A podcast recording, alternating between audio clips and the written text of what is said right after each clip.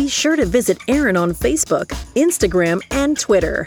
Like and share your favorite episodes, which are now available on all podcast platforms, including the Charisma Podcast Network. And consider becoming a financial partner by supporting this ministry.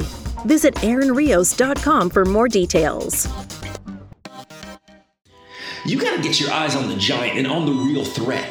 Sometimes we're focused on the masses, and the real threat is just one singular giant in the middle standing on a platform. Many people have been charged over the last couple of years, I've specifically noticed, to release these great prophetic declarations and decrees, but rarely are we charged to deliver great prophetic action. Welcome to Press On with Aaron Rios, lead pastor of Garden City Church, located in Beverly, Massachusetts. We pray that you are enriched, challenged, and inspired to press on towards the cause of Christ.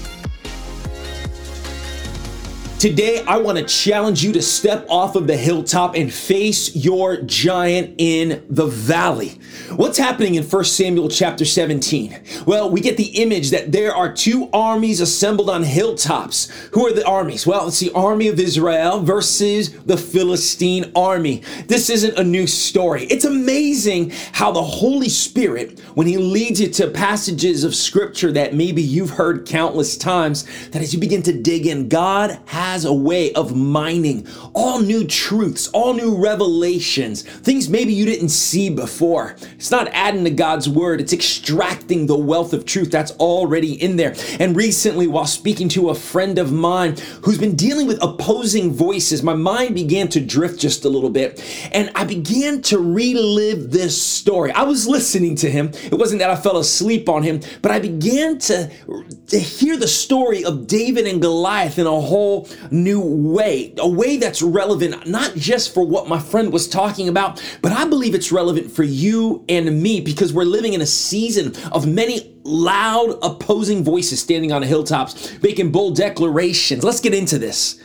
It's amazing how Israel cowered in fear the words of the giant. Despite the sword and the shield that the giant carried, the greatest weapon that Goliath had was actually his mouth. His mouth delivered the arrows and the stones of words that inflicted greater damage than the military behind Goliath. Did you ever find it strange that Israel seemed to fear Goliath more than the army that backed him? You got to get your eyes on the giant and on the real threat. Sometimes we're focused on the masses, and the real threat is just one singular giant in the middle standing on a platform. Many people have been charged over the last couple of years, I've specifically noticed, to release these great prophetic declarations and decrees, but rarely are we charged to deliver great prophetic action. God is beginning to, to require action behind the prophetic decrees. God is beginning to require from his people true action. It's no longer enough to stand on hilltops with large prophetic decrees and prophetic declarations. And as I began to consider this story, I thought I need to begin to be cautious when my life is filled solely with decrees and declarations, but fail to demonstrate any kind of actions. Because I believe all of those powerful words that maybe you've received from podcasts or those powerful words that you receive from the conference or from the, the Holy Ghost night, all of those powerful words, somebody laid hands on you, anointed you with oil, and began to speak into your life. But I wonder if the actions that followed after the releasing of those words demonstrate whether or not you're truly a person of faith. Do you truly believe God has spoken into your life, is what I'm trying to say. So, if you consider the story of David and Goliath, it would seem that Goliath was ready for war, but he was amused and almost satisfied with merely the taunting. This is what giants do. We're all familiar with giants, those loud, boisterous uh, voices that are going to speak intimidating words. They want attention. They stand on hilltops. Hilltops magnify the presence of giants. Oh, giants are the ones that are loud and visible, but they're not satisfied with their stature. They're looking for higher territory to make themselves look even bigger. Just think about what we have happening all around us in culture today. We've got giants everywhere. They're on social media, they're on TV, they're on the radio, everywhere you look. I was taking a walk walked through one prominent city just recently, and I could see everywhere the signs, the flags, the lights of all of the giants in our land that want to quiet down the people of God, that want to make you feel overwhelmed, intimidated. Leaving Pride Month, I couldn't go anywhere without seeing a loud, bold flag uh, that represented something that is in opposition to what God's word teaches. But it's so overwhelming, it might make you, if you are a believer, feel just a little small, feel a little overwhelmed, feel like this is too big for me. How am I gonna make a difference? How am I gonna make a dent in the darkness? Listen. Giants are always pursuing higher platforms. Let's talk about these platforms for just a minute. In 1 Samuel, it talks about these hilltops. It tells us this is where God's people assembled and this is where God's people could view the threat.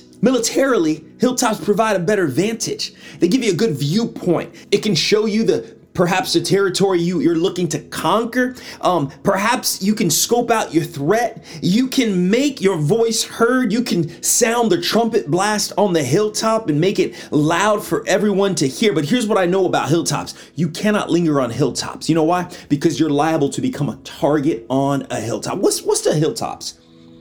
Hilltops are those momentary highs in your life. Maybe you left a great church service. Maybe you received an encouraging word. Uh, hilltops are pauses in the noise or in the chaos. It's the moments of refreshment. It's the moment when you get a little bit of a higher ground and maybe you get a little bit of clarity in your perspective. Maybe it was a weekend retreat. But too many people try to live on hilltops, but hilltops are not intended to last forever. Some people are still trying to live off of the energy, they're still trying to live off the excitement of yesterday's hilltops. But God is not calling you to hilltops. God is calling us to mountaintops, but you cannot neglect the valleys. God calls us to valleys as well. So it's from the hilltop that the enemy's voice also resonated. Never forget that the enemy's looking for higher ground too. Never forget the enemies happen to meet you hilltop to hilltop. Never forget that the enemy can also get vantage of what's happening in your life from the hilltops. So Israel essentially had one choice. I think they knew that, but what I don't think they realized is they had two options. What was their choice? Somebody needed to step up and battle the giant. Retreat was not an option. They only had one option. Somebody needs to deal with the loud, blasphemous, obnoxious giant. The question is, who? So here we go the options A, someone from within the camp, or B, somebody from outside of the camp. This has been a point of discussion before that God's promises are yes, they're amen. God will have his way, his words will be fulfilled. The problem is, if we do not remain faithfully obedient, we may be the ones on the outside missing the blessing and the reward of the faithfulness. Listen, by Israel not stepping up, by somebody within those ranks not stepping up and facing the giant, they missed out on the reward. Enter the anointed shepherd boy the anointing stepping in from outside of the camp because nobody inside the camp got the job done. The anointing was seemingly lacking from among God's people. But in order for God to get his job done, the anointing had to become available to God's people. Without the anointing, all you're going to be able to do is spectate. Without the presence of the Holy Spirit, there will be some giants that you will not be able to topple. Jesus said it this way in Matthew 17 21. Coming down from the Mount of Transfiguration, uh, there was a boy that was demonized. Jesus said, These kind will only go out by prayer and by fasting. In other words, there are some adversaries, there are some demonic oppression and stronghold that you got to get down and dirty in order to get victory over those things. Some of you have been battling addiction for years. Some of you have been battling pornography. Some of you are facing marriage problems and crisis in your life. And the only way you're going to experience victory is you're going to have to get serious about that victory. You're going to need the anointing to step in to break the yoke of bondage, to break the chains, to destroy destroy the work of the evil one. So, David, the anointed shepherd, it's interesting. When he initially arrives, the first thing he does arriving on the scene is he provides food and sustenance for his brothers. and he provides perspective for a nation. You find that later on in 1 Samuel 17 26. Listen, if there's an obstacle right now that has you stuck, you need to contend and hold the line. Uh, if you feel like I'm not making advancement, the least you can do is camp out there. Don't retreat, is what I'm trying to tell you. Because as you hold the line, locate your Goliath, locate the source of the noise and the fear, command him to meet you in the valley, but don't act in any way until the anointing first settles in the camp and you'll be able to identify the anointing. You'll be able to identify the, the right process. You'll be able to identify the means of combat. You'll be able to identify how to advance in that thing that's trying to resist you, that thing that's trying to block you. If you feel that way, wait, pause the anointing is on its way, but you're gonna have to hold the line until the empowerment from on high, the dunamis, come on somebody, until the presence and the power of the Holy Spirit arrives on the scene to energize you and to empower you to take down the giants. How do we know this? Like David, the anointed shepherd, the anointing is gonna bring a sustenance and a courage into the camp. Your weapon against frustration and discouragement may likely come from those around you. They're going to come with fresh perspectives. If you're a leader and you're feeling worn out, uh, maybe look to the camp around you or, or look for the messenger stepping in. God will get that thing done, and you could experience the benefit and the byproduct of holding the line. While David won a magnificent prize for taking down Goliath, the rest of Israel still benefited from the anointed shepherd boy stepping up. So there's benefit. There's benefit. Listen, maybe you're not called to the task. Maybe you're not the one God is raising up. Perhaps you are a David. Maybe you're not. But this is good news because not every battle you face is really meant for you to fight. Sometimes God will raise up the David in your midst to do it for you.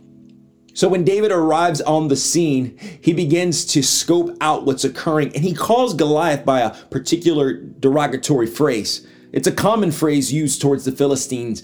He called him this uncircumcised Philistine. Uh, who is this? Inferring through that phrase, this is somebody that's unclean. This is somebody that's carnal. This is somebody that's from outside of God's covenant. Who is this speaking to God's holy people like this? Like Goliath, you got to understand that your resistance going to present with an arrogant, boastful behavior intending to stop advancement. In other words, sin, S I N. Listen, it could be a compromise, it could be addiction. The goal of most of the sins that want to entangle you and stop you from walking to the next level of promise, it wants to make you think that you cannot have victory over that thing in your life. God wants to deliver you from that sin. God wants to deliver healing into those relationships. God wants to position you in such a way that people will look and say, Look what God is doing in that person's life. Oh, it's not about you saying, Look, I'm so much better. I'm holier than thou. It's about you being able to look in the mirror and say, Look what God is doing through me and in me. Surely this must be of God because this is not a work I could have done on my own. What was David's strategy? Well, if you read the scripture, he really didn't have one. It's, it's amazing. He didn't rely on Saul's weapons. He didn't look to the military in place. He simply relied on his life experiences, that he was equipped enough to handle the problems in the present. Now, look, among his experiences, he had an experience uh, uh, that of an old wise man showing up one day, calling him from the field, pouring oil over his head. You see, David knew something that Goliath didn't know, that emboldened him just a bit. In fact, he knew something Israel didn't know. Here's what it was that giant was not coming against a shepherd boy. Oh, that giant was coming against a king in the making under the mantle of a humble shepherd. Listen, rest assured that God's weapons against the Goliaths in your life will never be calling you blow for blow. God's not calling you to shouting matches on hilltops. Israel did not need a giant in their midst stepping on the opposing hilltop screaming back at a Goliath. Victory came when the anointing showed up, stepped front and center, and began to operate in the life of this humble servant. Where? On the hilltop? No, in the valley. It is in the valley where they faced off. But victory only came by first engaging and then changing position from hilltop to valley. Listen, God does not want spectators, He wants conquerors with slings. David stepped front and center and squared up against the large, loud, proud Philistine, the Philistine that stopped a nation. I'm so comforted that as you read through the Bible, most of the books in the Bible are named after just one person. See, all it takes is one all it takes is one stepping up. All it takes is one who has heard the word of God that's willing to move past just declarations and decrees and saying, I'm going to put action by faith to those things which God has spoken.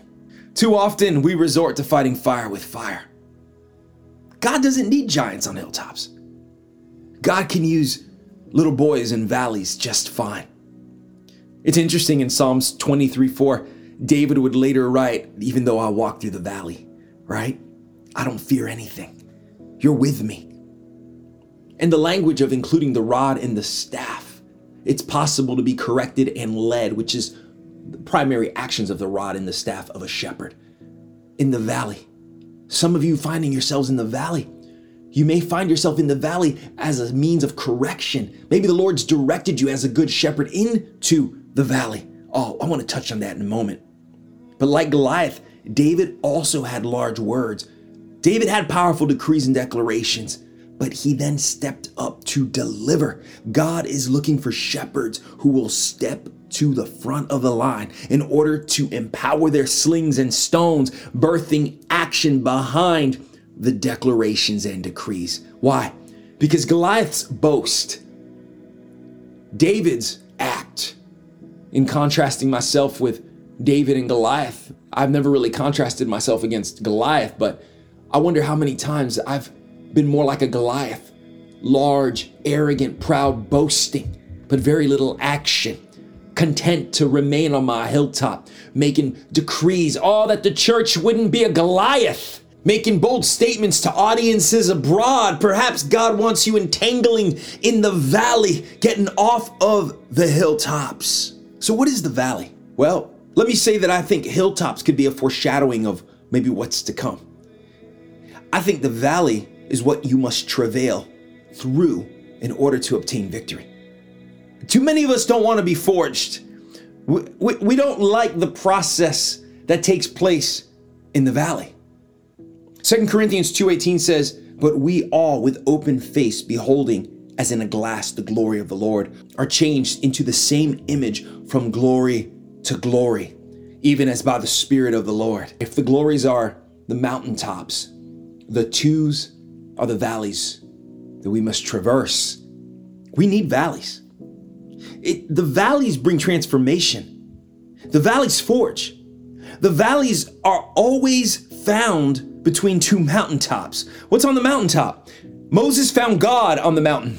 Elijah heard the voice of the Lord from the mountain. The mountains are moments, but they're never permanent habitations because everybody's always being sent from the mountain.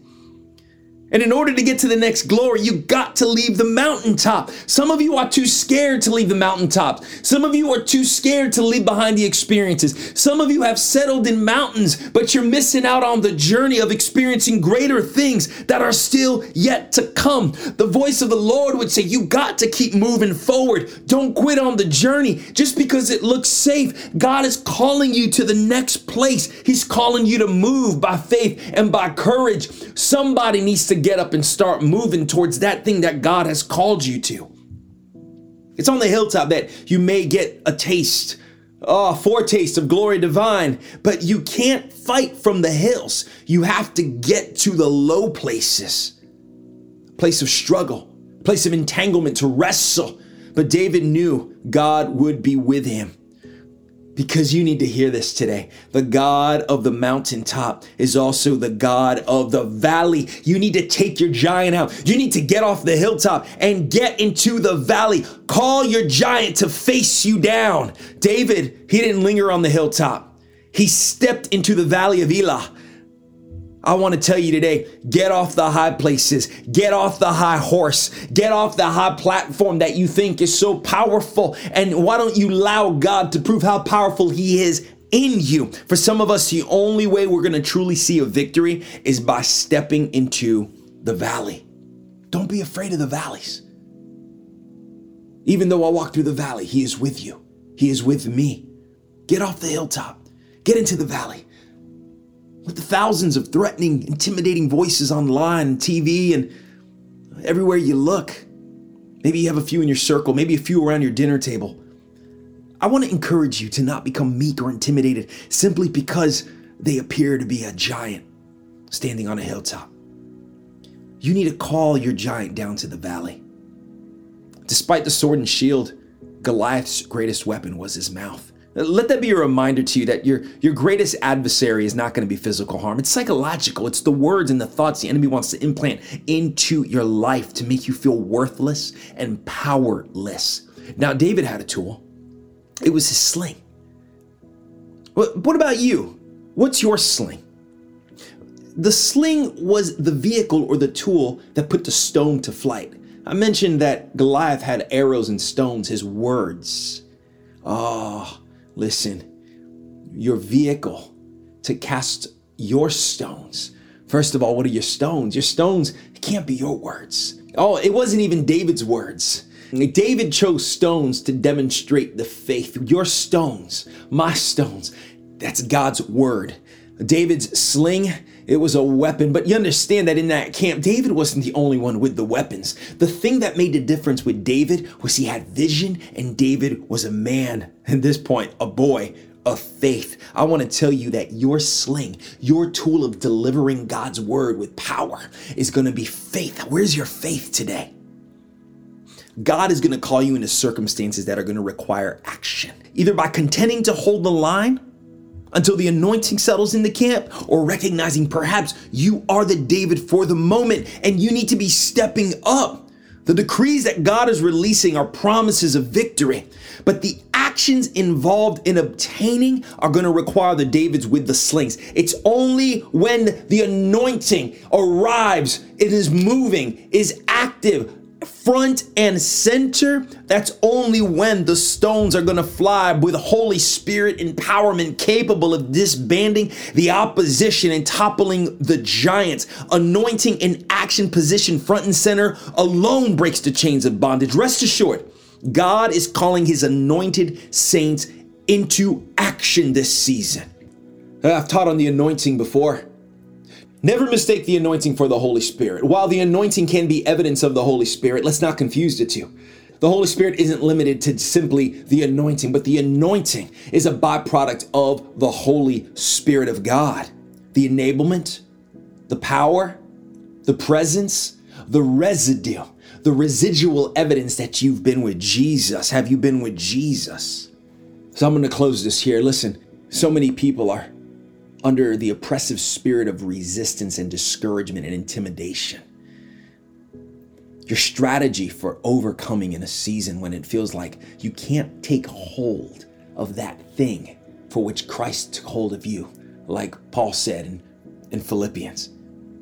The greatest lesson we can find from David and Goliath is simply this Goliath never had a chance in the first place we, have confused these stories. We've, we've said David versus Goliath or the story of David and Goliath. I, I want to propose to you it was never David versus Goliath. It was Goliath versus the God of the armies of Israel operating through David.